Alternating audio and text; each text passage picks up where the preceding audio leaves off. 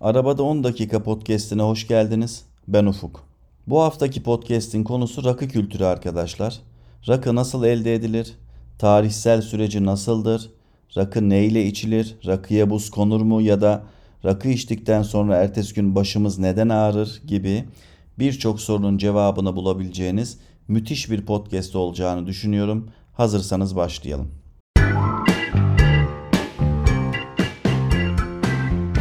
Türk Dil Kurumu'nda rakının tanımı üzüm, incir, erik ve benzeri meyvelerin alkolle mayalanarak damıtılmasıyla elde edilen içki aslan sütü, imam suyu olarak geçiyor. Klasik bir Türk Dil Kurumu tanımı. Wikipedia'ya baktığımızda da rakı damıtma yoluyla elde edilen, suma kullanılan ve genellikle anason tohumu ile aromalandırılan alkollü bir geleneksel Türk içkisi olarak geçiyor arkadaşlar. Rakının tanımını ve elde etme yöntemini daha iyi anlayabilmek için bazı terimleri daha iyi anlamamız gerektiğinin farkına vardım. Bunlardan birincisi damıtma, ikincisi de fermentasyon.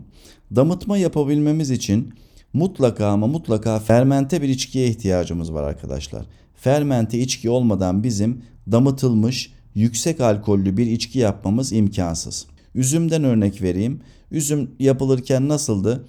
Üzüm eziliyor, üzüm suyunun içine bir miktar maya konuyor. Mayalar üzüm suyunun içindeki doğal şekeri yiyorlar. Şeker miktarı gitgide azaldıkça alkol miktarı da artıyor. Tabi tüm bunlar olurken her kimyasal reaksiyonda olduğu gibi burada da bir gaz açığa çıkıyor ki bu gaz da karbondioksittir arkadaşlar.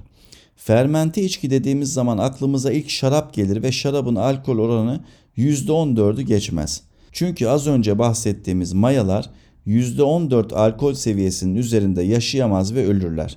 Damıtma yani distilasyon dediğimiz şey ise saflaştırmaktır arkadaşlar.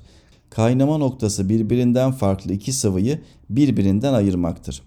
Az evvel fermantasyon yolu ile elde ettiğimiz alkolü bakır bir imbiğin kazan bölümüne koyup altını yaktığımızda sıcaklık 78 dereceye geldiğinde bir kaynama gerçekleştiğini görürüz. Bu kaynayan şey bizim insanlar olarak tüketebildiğimiz tek alkol olan etil alkoldür. 78 dereceden sonra kaynamaya devam eden sıvı ise metil alkoldür arkadaşlar. Tabi bizim onunla işimiz yok. Bizim işimiz 78 derecede kaynayıp buharlaşan sıvıyı başka bir kapta biriktirmektir. İşte bu işleme damıtma yani distilasyon denir. Buraya kadar anlattığım işlemlerden anlamamız gereken şey aslında şu. Şarap yapmadan rakı, bira yapmadan viski elde etme olanağımız yoktur. Rakı sözcüğü ben duyduğumda çok şaşırmıştım. Arapçadan türemiştir arkadaşlar. Arapça arak sözcüğünden türemiş. Arak Arapçada terlemek anlamına gelir. E, imbikten tıpkı terler gibi damlayan damıtma işlemini arak olarak adlandırmışlardır. Daha sonra bu sözcük arakiye, daha sonra da rakıya evrilmiştir. Etimolojik olarak başka söylentiler de var ama tarihsel olarak bakıldığında akla en yatkın olanı araki sözcüğünden türediğidir. Kısaca rakının tarihinden de söz etmek istersek damıtmanın tarihinden söz etmemiz gerekir. Milattan önce 1200 yılında Babil'de dönemin sarayının parfümcüsü, esansçısı olan bir kadın var. İsmi Taputi Belatekalli. İlk klasik imbik sistemini bu ablamız kullanmış arkadaşlar. Milattan sonra 200 yılına geldiğimizde de Yahudi Maria adı verilen bir kadın da ilk kez 3 alıcılı bir imbik geliştiriyor. Milattan sonra 400 yılında ise Mısırlı Zosimos karşımıza çıkıyor.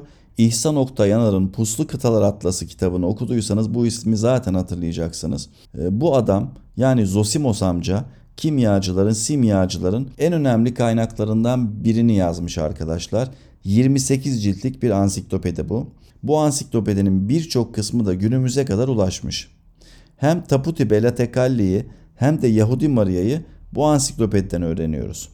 Zosimos Yahudi Maria'nın geliştirdiği imbiyi biraz daha geliştirmiş, günümüzdekine nispeten daha yakın bir hale getirmiş. Mısır'da da bu kez hayatımıza Cabir bin Hayyan giriyor. Kimyacıların Hipokratı olarak bilinen, hatta Paolo Coelho'nun simyacı kitabında da adı geçen oldukça önemli bir şahsiyet. Bugünkü haliyle bildiğimiz imbiyi geliştiren, son halini veren kişi işte bu Cabir bin Hayyan'dır. Ardından milattan sonra 800'lü yıllarda İranlı El Razi karşımıza çıkıyor ki El Razi ilk defa fermente bir içkiden yani şaraptan etil alkol üretimini gerçekleştiriyor. Dolayısıyla rakı severler olarak burada hep bir ağızdan ne diyoruz? Allah senden razi olsun El Razi. Of tamam tamam böyle bir espri yapmadım. Podcast'te devam ediyorum.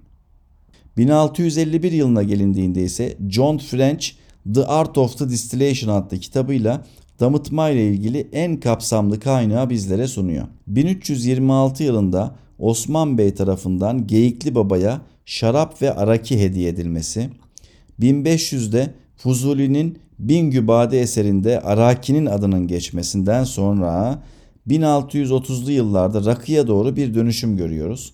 Evliya Çelebi'nin seyahatnamesinde yiyecek içecekler bölümüne geldiğinizde birçok rakı üreten, boza üreten, şarap üreten yerlerden söz ediliyor. Hatta oldukça kalabalık bir esnaf grubunun e, meyhane işlettiğini, bu meyhanelerde sattıkları rakıyı kendilerinin ürettiğini görüyoruz. Bu esnaflara da o dönemde arakçıyan deniliyor arkadaşlar. O dönemde üretilen rakılara bugünkü gibi sadece anason değil, sakız, ıhlamur, tarçın gibi aromatizanlar konuluyor.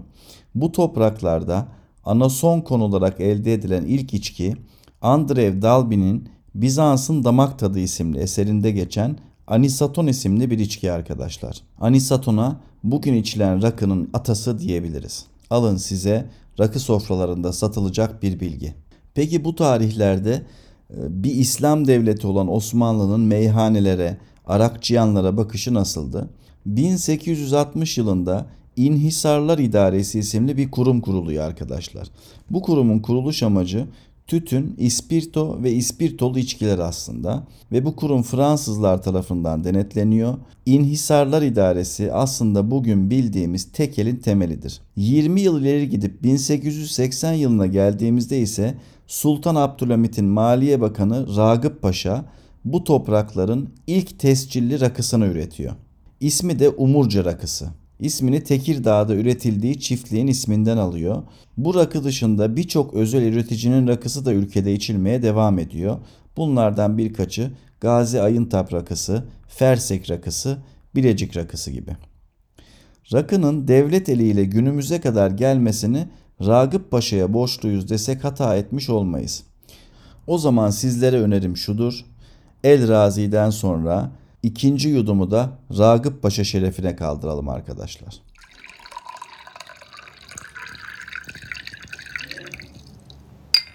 ...1930'lara doğru geldiğimizde o dönem çok meşhur olan şehir kulüpleri için özel devlet eliyle bir rakı üretiliyor. O dönemin varlıklı ailelerinin gittiği ve hemen hemen her şehirde olan bu mekanların rakısı da isminden de tahmin edeceğiniz üzere kulüp rakı. Halkın ulaşabileceği ilk rakı da bu tarihten tam 7 yıl sonra hayatımıza giriyor. Onun ismi de Yeni Rakı. Bu iki rakı da hala günümüzde varlığını sürdürüyor. 1944 yılına geldiğimizde tekel kuruluyor.